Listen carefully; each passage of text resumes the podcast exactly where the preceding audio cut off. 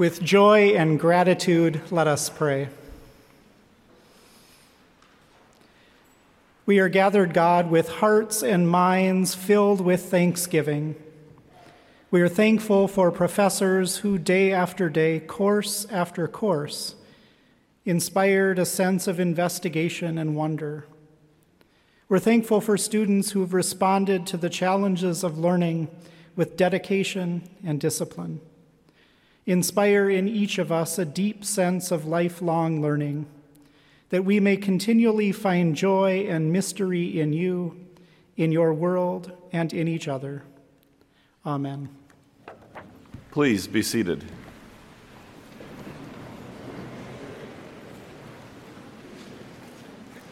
Good morning on a snowy May day.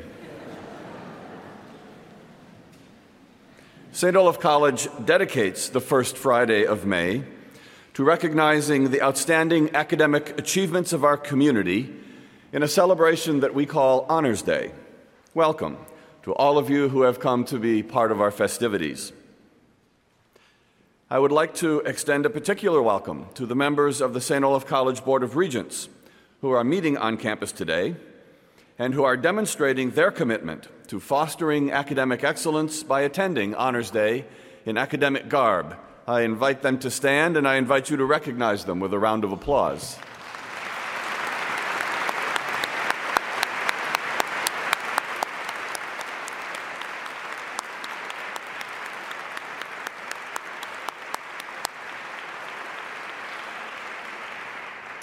Thank you. I now call upon the Provost and Dean of the College, Doctor Marcy Sorter, who will lead us in these proceedings. Marcy?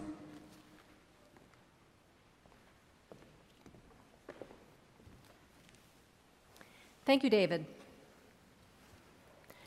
Honored Regents of the College, President Anderson, faculty members, students, friends, and families, we come together in this place to celebrate the best of what is achieved at Saint Olaf College. Today is the day to name and honor those students who have distinguished themselves academically. The students recognized today represent academic excellence in all four class years and in every discipline. Students, those of you who are honored today here are here thanks to hard work and innate skill, and also thanks to the help of many others. We will recognize some of those people here today, but each of you know, each of you knows who are the friends, professors, mentors, and family members who have given you the tools, the helping hand, the emotional support, and sometimes the bracing challenge that resulted in your presence here today. So, just as we honor you, the students, for your academic accomplishments, this is the day when we honor the many people who have helped bring you to this time and place. We honor the donors, alumni, and friends of, of Saint Olaf College. Through their gifts of time, talent, and treasure, they open doors for students and sustain the college in its worthy mission. Will the donors of scholarships and awards who are with us today please stand?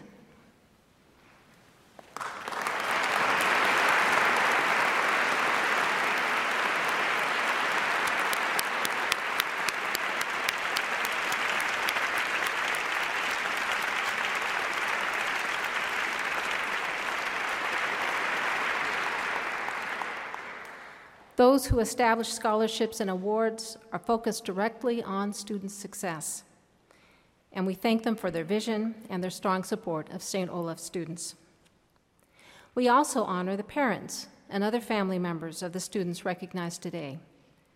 Will the parents and family members still pl- stand? Please stand.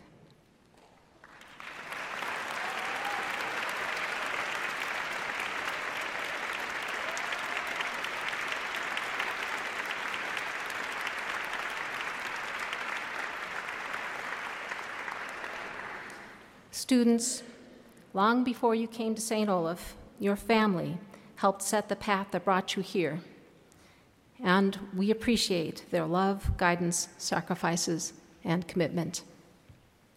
Last, will the Saint Olaf faculty please stand?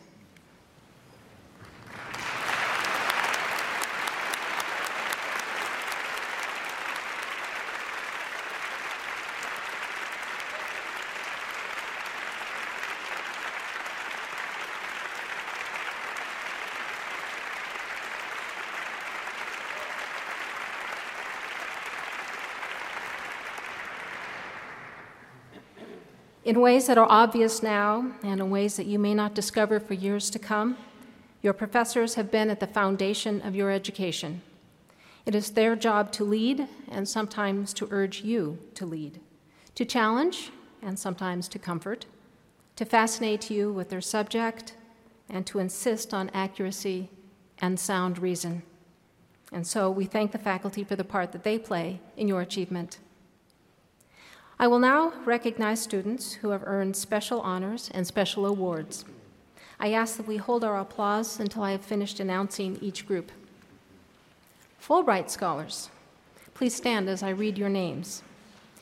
Christelle Caballero Socedo, Lauren M. Carlson, April E. Curtis, Kelsey E. Klein, Martha E. Nielsen, Bryn E. Rathjen. And will the Goldwater Scholar please stand? Stefan Mellum. And will next year's Rand Scholar, Serena L. Robinson, please stand to be recognized? And will the senior members of Phi Beta Kappa please stand?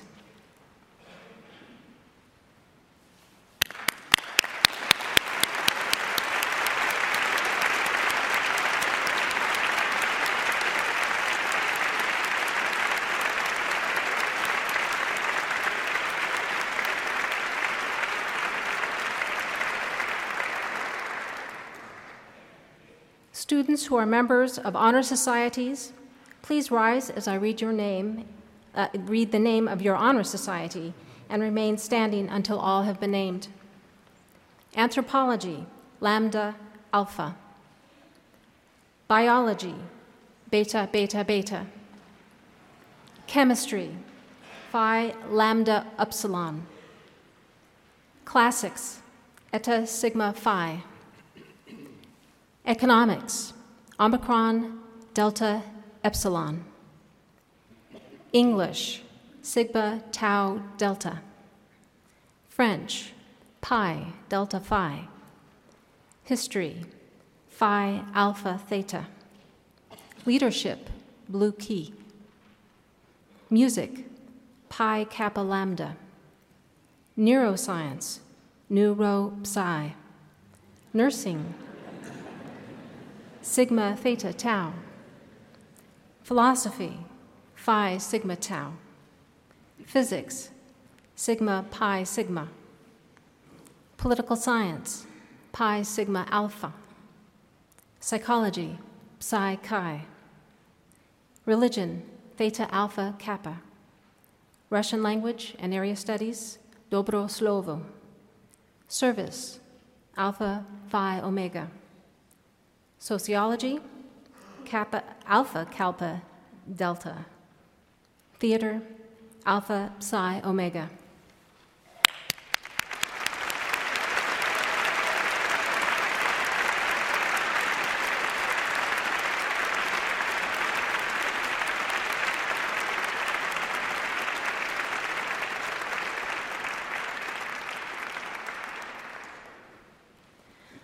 Will those students receiving general honors please rise by class and remain standing until all have been recognized?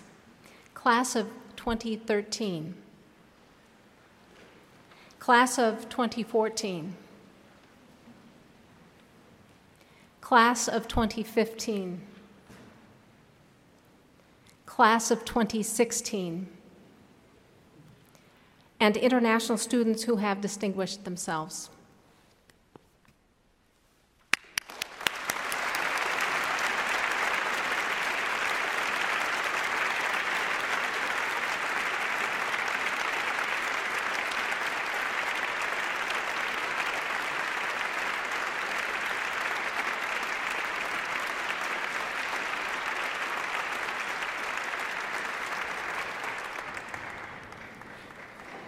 It is now my great pleasure to introduce our Honors Day speaker, Howard Thorsheim, class of nineteen sixty-three, and professor of psychology and neuroscience. The subject of Howard's talk is neuroscience and our life together in community. Neuroscience itself is the product of an interdisciplinary scientific community that brings together the knowledge and perspectives of physics and biology, chemistry and psychology, and it forms connections with disciplines in the humanities, the arts, and social sciences. Howard's work helps identify the kinds of connections that make meaning and form communities. But Howard is not simply a student of the connections that form communities. He is a practitioner as well. His work draws on connections that he has made with scholars here in the U S and internationally. One of Howard's current projects is the development of a digital textbook that will introduce neuroscience to a broad range of students. Media-rich and interactive, it opens wide the doors to this field of study. Using new technologies to reach out to others in new ways and to explore new connections and new knowledge is the sort of thing that we hope that you, the students here today, will be doing over a lifetime as well. And so, for these and many other reasons, please join me in welcoming Howard Thorsheim.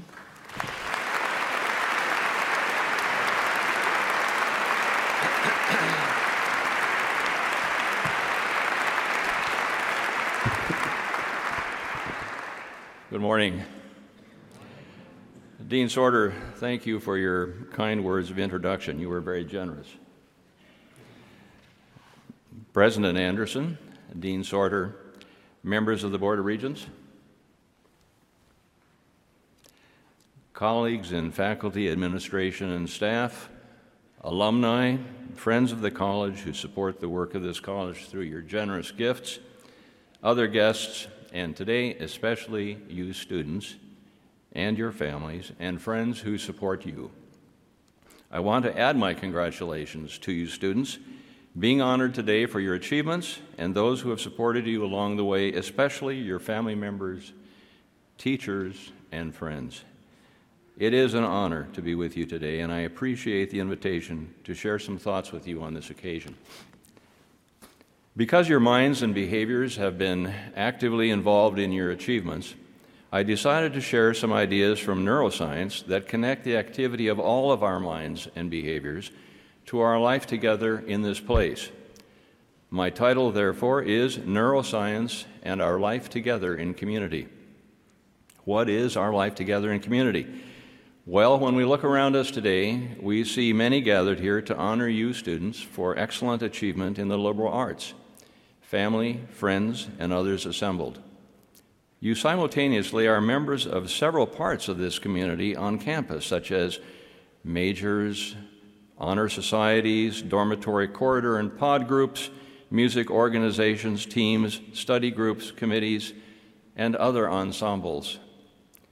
Outside of this college, you are members of towns, counties, states, regions, and other countries.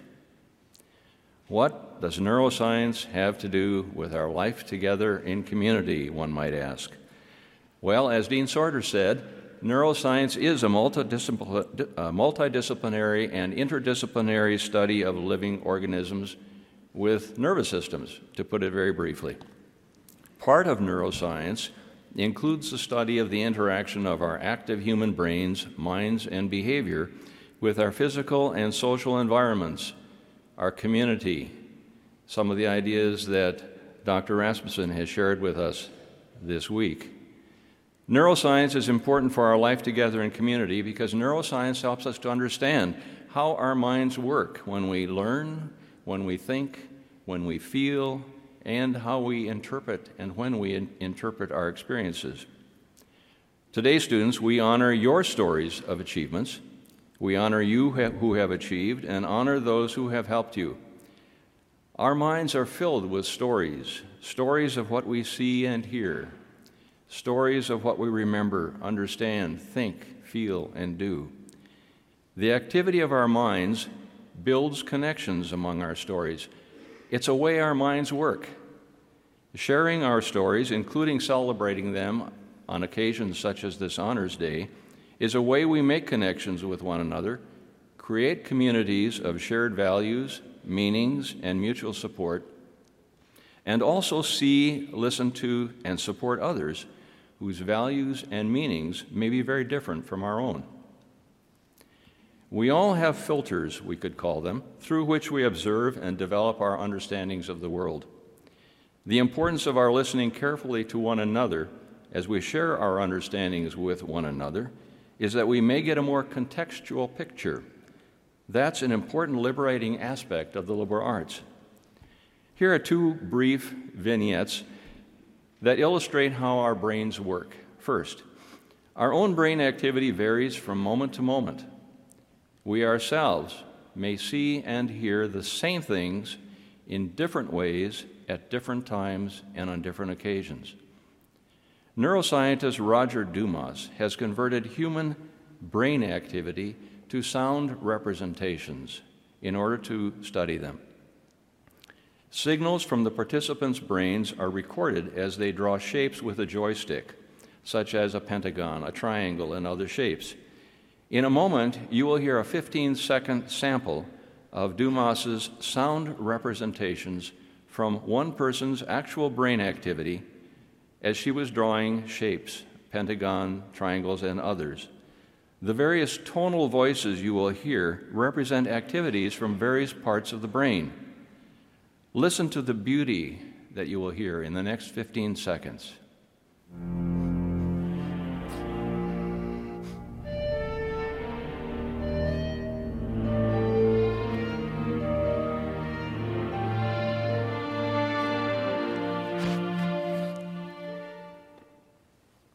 In what you just heard, the beauty of the brain, signals from various areas of the brain were converted to sound. The changing sounds were derived from what we could call communities of neurons working together. In our own heads, we have such communities, ever-changing activity of our living brains. What you heard perhaps sounded like only one part of a more complete piece, suggesting perhaps that others' brains could, in a sense, play other parts in community. Here's a second brief vignette about how our own brain activity varies from moment to moment. Research conducted with an instrument called Functional Magnetic Resonance Imagery, or f M R I for short, shows how particular areas of our brain are activated or light up, in a sense, depending on what we are doing, such as processing language, paying attention, singing, thinking, feeling, reading a poem, or are engaged in various physical activities. Interestingly, the patterns of brain activity among people doing the same thing are both very similar in important ways and vary from person to person in important ways, individual differences. Given our college's Norwegian roots, it's important to note the work of neuroscientist Kenneth Hugdal, head of the f M R I group at the University of Bergen in Norway. Hugdal's recent research received the highly competitive Advanced Award from the European Research Council for a remarkable set of findings. Some of the findings were from studies with persons suffering from a particular kind of schizophrenia who hear voices that these persons conclude are from people who are not present, but voices that sometimes tell them to behave in certain ways. Interestingly, the f M R I research shows that the same areas of their brains light up when they are hearing what we would call hallucinations, as in our brains when we hear someone actually speaking to us. They are actually hearing voices. This is an important difference. As healthy people, we can hear ourselves think and talk covertly to ourselves, but we know it is our thought and not someone else telling us what to do. However, the f M R I work is really important and symbolizes the contributions of neuroscience to be helpful in so many ways. Through research that has not yet discovered the origin of the stimulation in the brain that is causing these voices to be heard, Hugdal's research already suggests the promise of new forms of treatment for these people who are suffering from these auditory hallucinations with perhaps fewer medications. The treatment would include training patients suffering hallucinations, hearing other people's voices in their heads, to tell the difference between the hallucination and real voices of someone speaking, a terrific advance. Research on mind-body interactions has grown out of an interesting historical debate about the place of mind as a topic of scientific research. A few months ago, I was using the Cornell University archives to explore a particular collection of letters located there. The letters were ones I thought might shed light on a debate in psychology at the beginning of the twentieth century, a debate about whether psychology should focus on the study of the mind and the contents of consciousness, or should focus on behavior and what it does. My particular interest was to glean some idea from the letters about the personal relationships among intellectual giants participating in that debate. One giant in the debate was named Edward Bradford Titchener. Titchener's position was that psychology should study the mind and the contents of consciousness and what the mind does.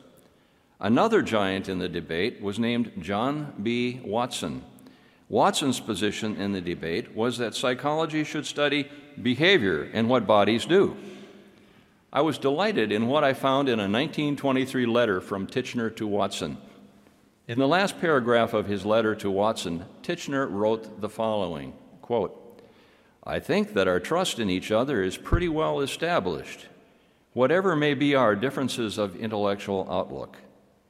I always rejoice to confound the current notion that differences of opinion must necessarily lead to personal enmity." How refreshing! It reminded me of stories from the not-so-distant past of political giants in the United States who could be passionate about their ideas, debate those ideas vigorously during the day, and then at the end of the day go out for a friendly dinner with one another, modeling vibrant and civil life together in community. It turns out that the views of Titchener and Watson are both needed.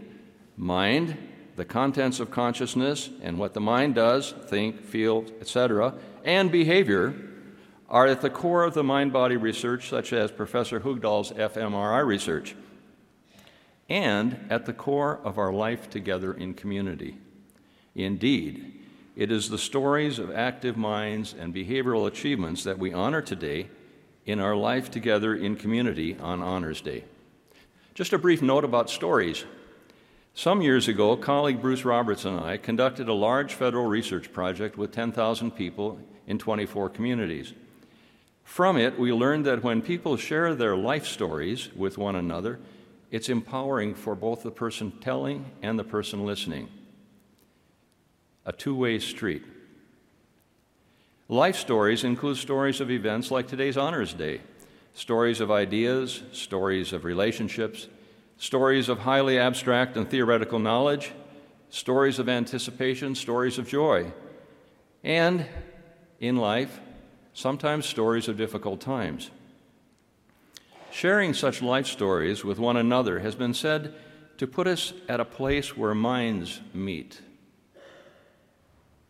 where things are not the same to all who see them, and where meaning is fluid. Through sharing all kinds of life stories, we all learn from one another and have the opportunity to support one another. It's important to tell our stories with one another, our research showed, as we do when we gather as a community, like today. Because our own brain works differently from moment to moment, and brains among different people work differently, how we understand the world will differ. We learn more about what our own story means to ourselves when we hear ourselves telling it, and when others tell us back what they hear and understand. When we listen to another's story, we may discover a piece of ourselves in their story, some common ground in our life together in community. We may each help one another discover our own voices and learn to respect the voices and views of one another, a civil, mutually empowering experience. Colleague Bruce Roberts and I learned in our research that to be invested in community is a good thing both for the investor and the investee. To invest in community is to be engaged in honorable activity with others in mutually supportive ways. That is true when our minds and brains work as we hope they will work and result in honorable achievements. It's also true when our brains and minds do not work as we hope they will work due to accident, disease, or other circumstances. In all of this, as unique individuals with unique talents and voices, we can contribute to our life together in community with civility, in honorable words and deeds throughout our lives. As the hymn said, bearing fruit in a world of doubt.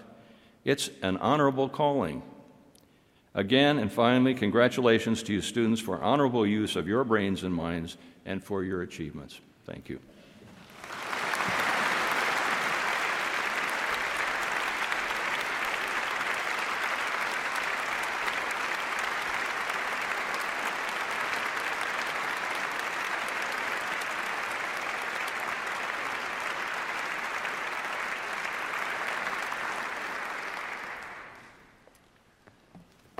Thank you, Howard, for a timely and encouraging talk.